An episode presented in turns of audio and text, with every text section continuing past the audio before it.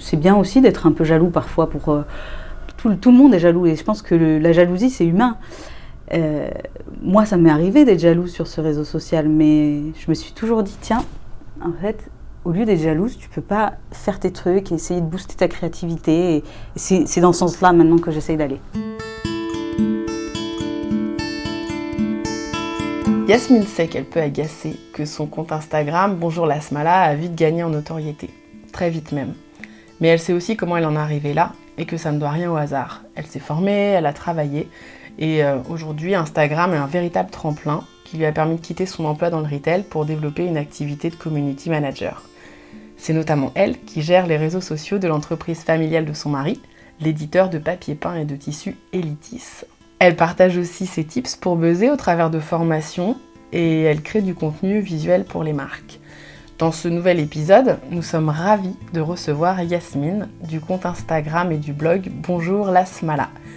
Il faut dire qu'on était intrigués par cette jeune femme à l'univers chaleureux qui a très vite séduit sur ce réseau. On a eu envie d'aller voir qui se cachait derrière ce grand sourire, qui était vraiment cette brune pétillante maman de deux petits garçons qui se déhanche volontiers sur les réseaux sociaux et n'hésite pas à mettre à nu son corps post-grossesse en photo. Je suis Anne-Sophie, cofondatrice d'Hello Blogzine, et aujourd'hui je reçois Yasmine du blog Bonjour la Smala. Cette émission fait partie d'une série de conversations intimes avec des instamums. Pour une fois, elle ne se livre pas en images, mais sans filtre à notre micro. Ces podcasts sont réalisés avec Stoke, le créateur de la mythique Trip Trap.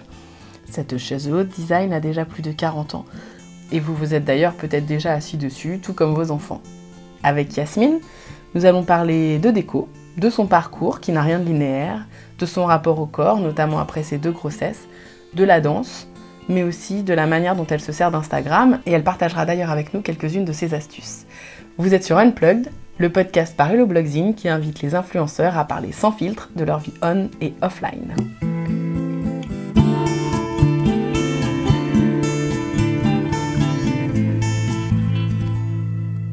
Bonjour Yasmine. Bonjour. Bah, merci d'avoir accepté notre invitation. Avec plaisir. On s'est rencontrés sur Instagram. Oui. Je crois que tu avais utilisé le hashtag Bienvenue chez moi qu'on a, qu'on a créé euh, pour partager en fait les photos euh, des gens qui ont un univers euh, qu'on aime bien, voire même plus. Et, et, on avait reposté parce qu'on avait adoré ton intérieur à l'époque. Mais je crois que tu étais T'étais pas dans ta maison, encore. Ouais. J'étais dans l'ancien appartement qui était dans un autre endroit à Toulouse, dans le centre aussi. Et, euh, et ouais, j'avais euh, commencé à faire des photos un peu déco et c'est vrai que voilà. Et donc voilà, donc on est super contente de t'avoir euh, avec nous dans l'hôtel d'Oisy. Tu connaissais cet hôtel? Pas du tout. C'est une première pour moi. Je viens pas souvent à Paris puisque j'habite à Toulouse, mais donc découverte. En plus moi qui adore la déco et qui travaille un peu dans la déco, j'aime beaucoup. Un bel hôtel. Donc tu travailles dans la déco, donc tu as un compte Instagram depuis euh, un petit moment déjà, ça va faire 4 ans que je l'ai. Et il a changé de nom Depuis un an, il s'appelle Bonjour la Smala, où j'ai redirigé un peu euh, le compte vers, euh, ben, vers le blog d'aujourd'hui, plus perso, famille, voyage, lifestyle. Qu'est-ce que tu faisais à l'époque? Il y a 4 ans, j'avais un blog qui s'appelait Opfouli et j'avais également une boutique en ligne reliée au blog où on revendait en fait des pièces de créateurs et on faisait des articles, des interviews sur des artistes émergents qui vivaient soit à Amsterdam, à Paris ou à Barcelone, puisque moi j'habitais à Barcelone et mes copines étaient dans les autres villes. Et donc tu as habité combien de temps à Barcelone? Huit ans. À l'époque, j'ai suivi mon ex. donc euh, voilà, j'étais partie par amour. Et j'y suis restée un petit bout de temps. J'ai travaillé en tant que vendeuse chez Koukaï, parce que je suis partie, j'avais 21 ans, de Rennes. D'accord. Donc tu es de Rennes à l'origine Papa est marocain et maman est bretonne. Et vous avez jamais habité au Maroc? On n'a jamais habité au Maroc, non. On y allait euh, tous les étés, euh, enfants. Et et tu retournes encore là euh, souvent Ça fait très longtemps que j'y suis pas allée, ça doit faire 4 ans maintenant, donc euh, il est peut-être temps pour moi d'y retourner, de voir un peu la famille. Après, je parle pas marocain, donc euh, c'est un peu compliqué. mon père est arrivé très jeune en France et c'est vrai que lui a plutôt cherché à s'intégrer, à, bien parler français, et du coup, il nous a pas trop parlé à nous en arabe. Donc voilà. T'aurais aimé J'aurais aimé, oui. C'est peut-être pour ça que je me suis euh, acharnée sur l'espagnol et que je suis bilingue espagnol maintenant pour avoir cette deuxième langue euh, en moi. Euh, voilà. Mais si je pouvais reprendre un jour une, nouvelle langue, apprendre une nouvelle langue, ce serait sûrement arabe. Et j'avais commencé une fac de langue étrangère appliquée donc à Rennes. un fac de langue à Rennes. Sauf que j'y suis restée trois mois. moi, c'était pas derrière moi, cadré. voilà, j'ai du mal, j'avais du mal à me concentrer, à être vraiment dans les cours. Donc, je suis tout de suite partie travailler dans les boutiques en fait de mode de Rennes. Je travaillais depuis que j'ai 17 ans, j'ai commencé à McDonald's. Et ensuite, je suis passée de boutique en boutique. Donc, euh, j'ai travaillé dans le monde de la mode retail pendant 10 ans. D'accord. Je suis passée de vendeuse à première vendeuse euh, quand j'étais à Koukaï euh, à Barcelone. Ensuite, chez Koukaï, j'ai continué. Je suis devenue visual merchandiser. D'accord. Donc là, le petit côté créatif. Voilà. Exactement. Et avant d'être visual merchandiser, j'ai dû me former et j'ai pris une formation de mode à l'IED, l'IED, je crois que ça existe à Paris aussi, c'est une école de mode, pour euh, apprendre le métier. Donc c'était une formation professionnelle d'un an. Et ensuite, je suis devenue euh, visuelle merch pour euh, Espagne. Voilà. Pendant que j'étais à Barcelone, au bout de six ans, j'ai décidé euh, de partir de Koukaï et j'ai repris une formation professionnelle dans une autre école de mode à Barcelone. Et là, c'était de la communication et journalisme de mode. D'accord. Voilà, donc communication, tout ce qui est réseaux sociaux, voilà. Je me suis formée là-dessus, vraiment. Et le projet de fin d'études, c'était euh, de monter un blog, et c'est comme ça qu'est né mon, mon, ancien blog. Comment tu décrirais ton style, toi, en déco? J'aime beaucoup chiner, donc euh, il y a toute une partie que, voilà, un côté un peu vintage que j'aime bien retrouver, parce que j'aime bien ce côté où voilà, on, collectionne un peu les souvenirs, les, vieux, les vieux objets, les vieux meubles, tout ça, et j'aime bien en fait le mixer avec du moderne, euh, du plus contemporain. Euh, après, ça va, ça va dépendre de quelle pièce, mais j'aime bien. J'ai un petit côté bohème aussi où j'aime bien que, mon, voilà, que mon chez-moi soit très chaleureux. J'aime les couleurs chaudes, les matières naturelles comme le bois. Il y a beaucoup de bois à la maison mais quand c'est switché aussi avec des, matériaux plus, plus modernes ou comme le canage qu'on voit aujourd'hui, euh, qui est très tendance, euh, voilà, je trouve que ça, ça donne un, un bel univers du coup. Donc euh, mon style, je ne sais pas vraiment, il est un peu, un peu mixte finalement. Donc voilà, il y a un peu de tout, un peu de vintage, un peu de euh, ouais, de bohème. Euh, je m'inspire aussi beaucoup de, voilà, d'endroits comme des hôtels à Toulouse ou des, lieux à Formentera, par exemple. Notre, notre, petit salon extérieur, c'est un peu de ça qu'on s'est inspiré. Euh, il y a aussi le rapport à mes origines marocaines qui font que j'aime bien mettre des petites touches, des petits bancs tressés ou des choses comme ça, des, plateaux dorés. Enfin voilà, c'est un mix. Voilà, quand je dis j'aime bien les chiner, etc., je, voilà, je, vais, je peux chiner des objets, de la vieille vaisselle, ça ne me dérange pas parce que je sais très bien que ces objets, je ne vais pas m'enlacer et qu'ils seront à la maison et que sinon, ils auront une deuxième vie si jamais. Donc euh, voilà, je trouve toujours quand même une place pour chaque objet.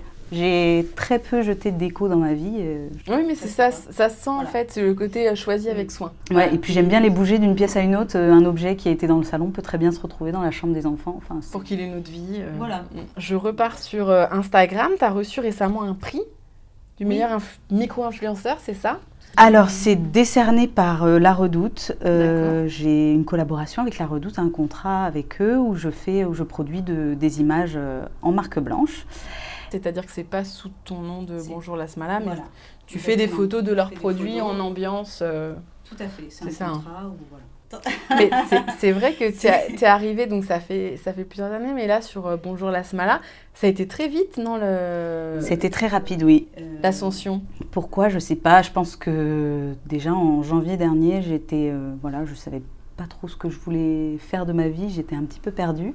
Tu venais d'avoir voilà, je venais d'avoir euh, mon. Alors, on arrivait à Toulouse, je venais d'avoir mon premier, je partais de Barcelone. J'ai eu une adaptation à Toulouse qui était un peu compliquée, parce que Barcelone, 8 ans, c'est pas rien. Ça a été dur de euh, laisser la ville derrière toi Ça a été un peu dur, oui, les premiers mois étaient un peu compliqués, et surtout de me dire, bon, bah, maintenant, qu'est-ce que, qu'est-ce que je fais J'adore les réseaux sociaux, la communication, mais j'ai pas encore d'expérience. Comment, je vais, comment je vais me lancer là-dedans? J'ai reboosté mon compte Instagram, euh, j'ai repris une formation avec une photographe barcelonaise qui est venue à Toulouse, une amie à moi qui s'appelle Vera Lair. je dis son nom parce qu'elle est très douée. Non, mais il faut, il faut Qui m'a formée en photo. J'ai ressorti mon réflexe. Elle m'a formée en Lightroom, donc à l'édition photo. Donc euh, j'ai bien travaillé. Et, euh, et, je me suis entraînée à la maison tout simplement. Et j'ai travaillé, j'ai beaucoup travaillé, j'ai fait beaucoup de contenu. Et c'est vrai que ben, au bout d'un moment, ça, ça a commencé à payer. Oui, ça n'arrive pas tout seul. Non. Ça, c'est important de le mentionner. Oui. Non, mais... Parce qu'on a l'impression que c'est facile en regardant parfois, mais pas du tout. c'est beaucoup de travail. Après, j'ai eu un vrai déclic récemment, parce qu'au tout début, quand j'ai reboosté le compte, je j'étais moins moi-même qu'aujourd'hui. en fait, le, déclic, il est venu naturellement un jour. Je me suis dit, mais en fait, euh, voilà, dans la vraie vie, je suis comme ça. Pourquoi je ne le serais pas sur Instagram? En fait, j'étais dans un dans un esprit un peu de me dire, bah, il faut que je fasse euh, des belles images, il faut que tout soit comme ci, comme ça, un peu mis en scène, et puis voilà.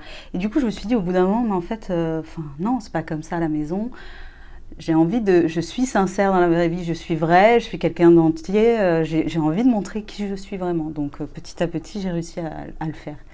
Et encore plus dernièrement avec euh, toutes ces danses et toutes ces. Oui, alors la danse, c'est venu comment cette idée?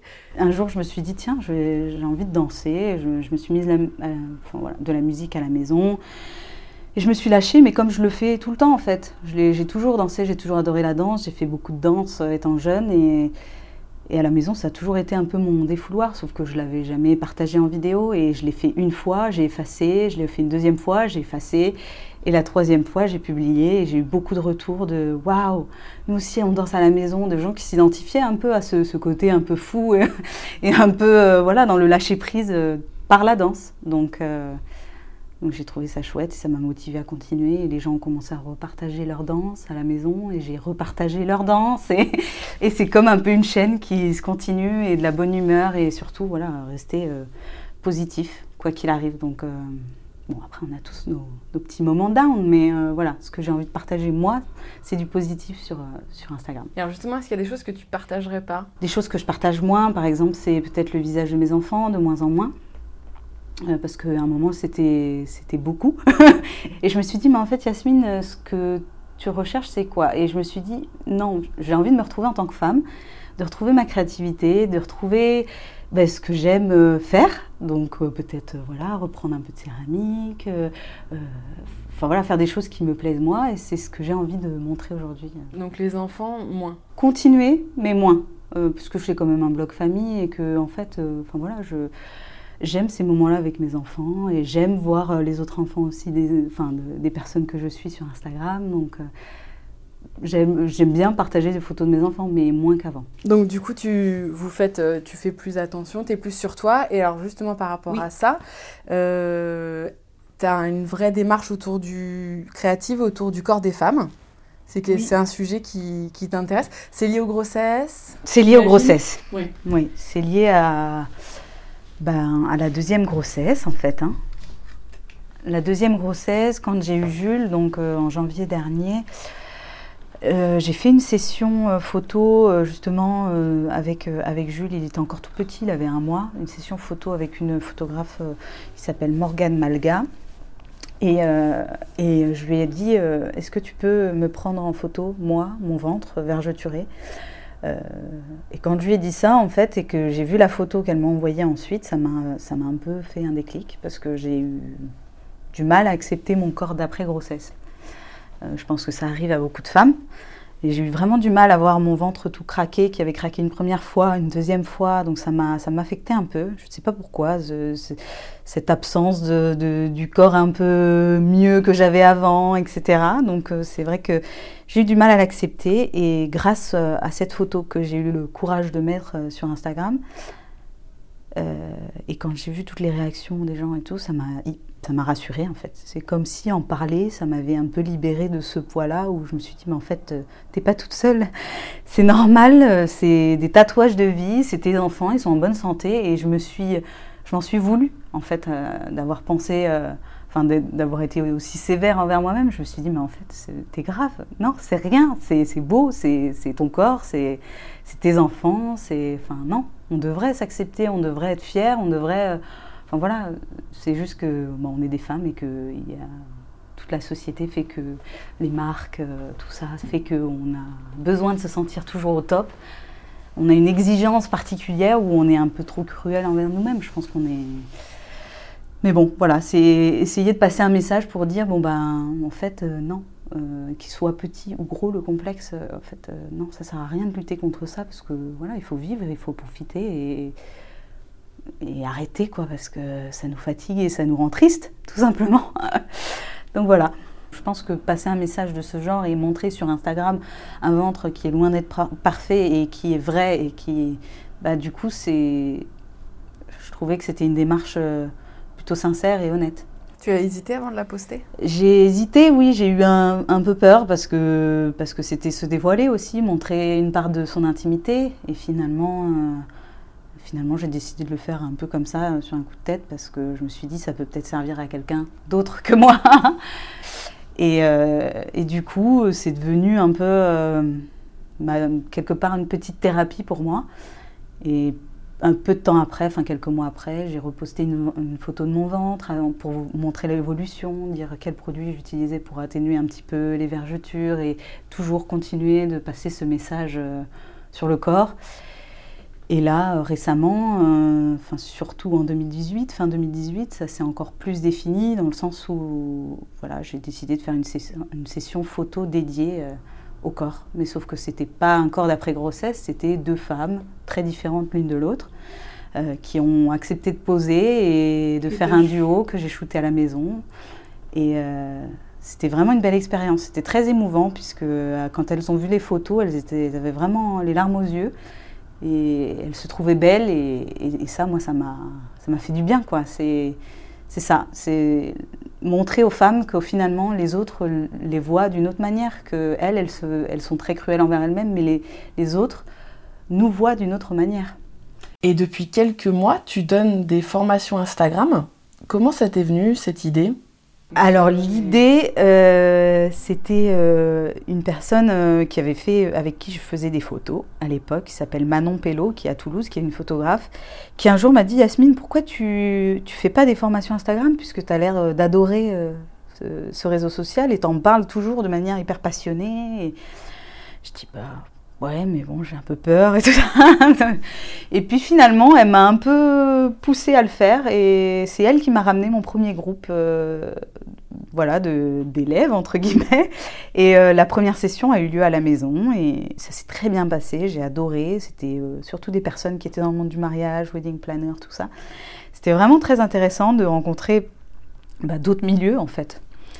Et euh, ça s'est bien passé et on a continué, j'ai continué d'en faire euh, une, deux, trois, quatre, cinq, six. Et puis après, je suis partie à Paris, à Nantes et, et un peu partout. Donc euh, c'est chouette. Donc la prochaine session sera à partir de mars. Et depuis les deux dernières sessions, je collabore avec, une, avec Samantha. Samantha, elle a un blog de voyage qui s'appelle Vagabondance. D'accord. voilà.